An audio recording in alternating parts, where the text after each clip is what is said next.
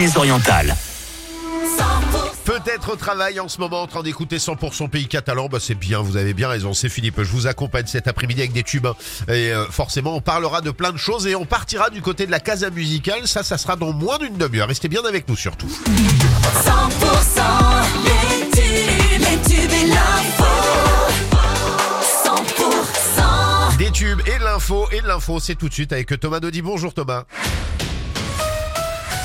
Bonjour, bonjour à tous. Gabriel Attal veut élever l'agriculture au rang des intérêts fondamentaux de la nation. Le Premier ministre a tenté une nouvelle fois de calmer la grogne des paysans. Il a annoncé une nouvelle loi Egalim d'ici l'été. 150 millions d'euros d'aide pour la filière de l'élevage, les aides de la PAC versées avant le 15 mars, euh, plus deux autres clarifications qu'attendait la profession? L'interdiction des importations de produits traités aux néonicotinoïdes, substance interdite en Europe et de très lourdes amendes pour deux centrales d'achat euh, qui n'ont pas respecté la loi Egalim. On n'a pas été entendu, c'est ce qu'estiment de leur côté euh, des agriculteurs qui bloquent toujours la 62 entre Montauban et Agen. Installés à hauteur de Castel-Sarrazin, ils sont là depuis hier après-midi. Euh, Tant que promesses, ristournes et projets de loi ne seront pas paraffés noir sur blanc, ils resteront là, préviennent-ils.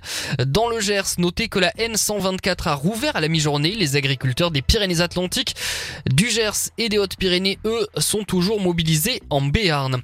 Dans l'actualité aussi, cette euh, macabre découverte hier soir dans une maison de Nogaro, dans le Gers, le corps sans vie de deux octogénaires, une femme de 83 ans et un homme d'un an de plus retrouvés à leur domicile. On ne connaît pas encore les circonstances du drame.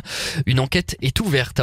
Entre 1 et 11 ans de prison requis hier à la cour d'assises spéciale de Paris à l'encontre des sept accusés au procès des attentats de Trèbes et Carcassonne. Euh, Pour rappel, 5 des 7 accusés sont jugés euh, pour association de malfaiteurs terroristes, les deux autres pour des délits connexes. Aujourd'hui, les avocats des accusés ont la parole avant le verdict attendu entre demain et vendredi.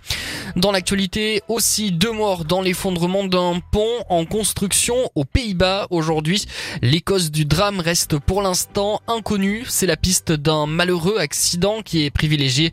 Deux personnes ont été également blessées. Tout de suite, la météo.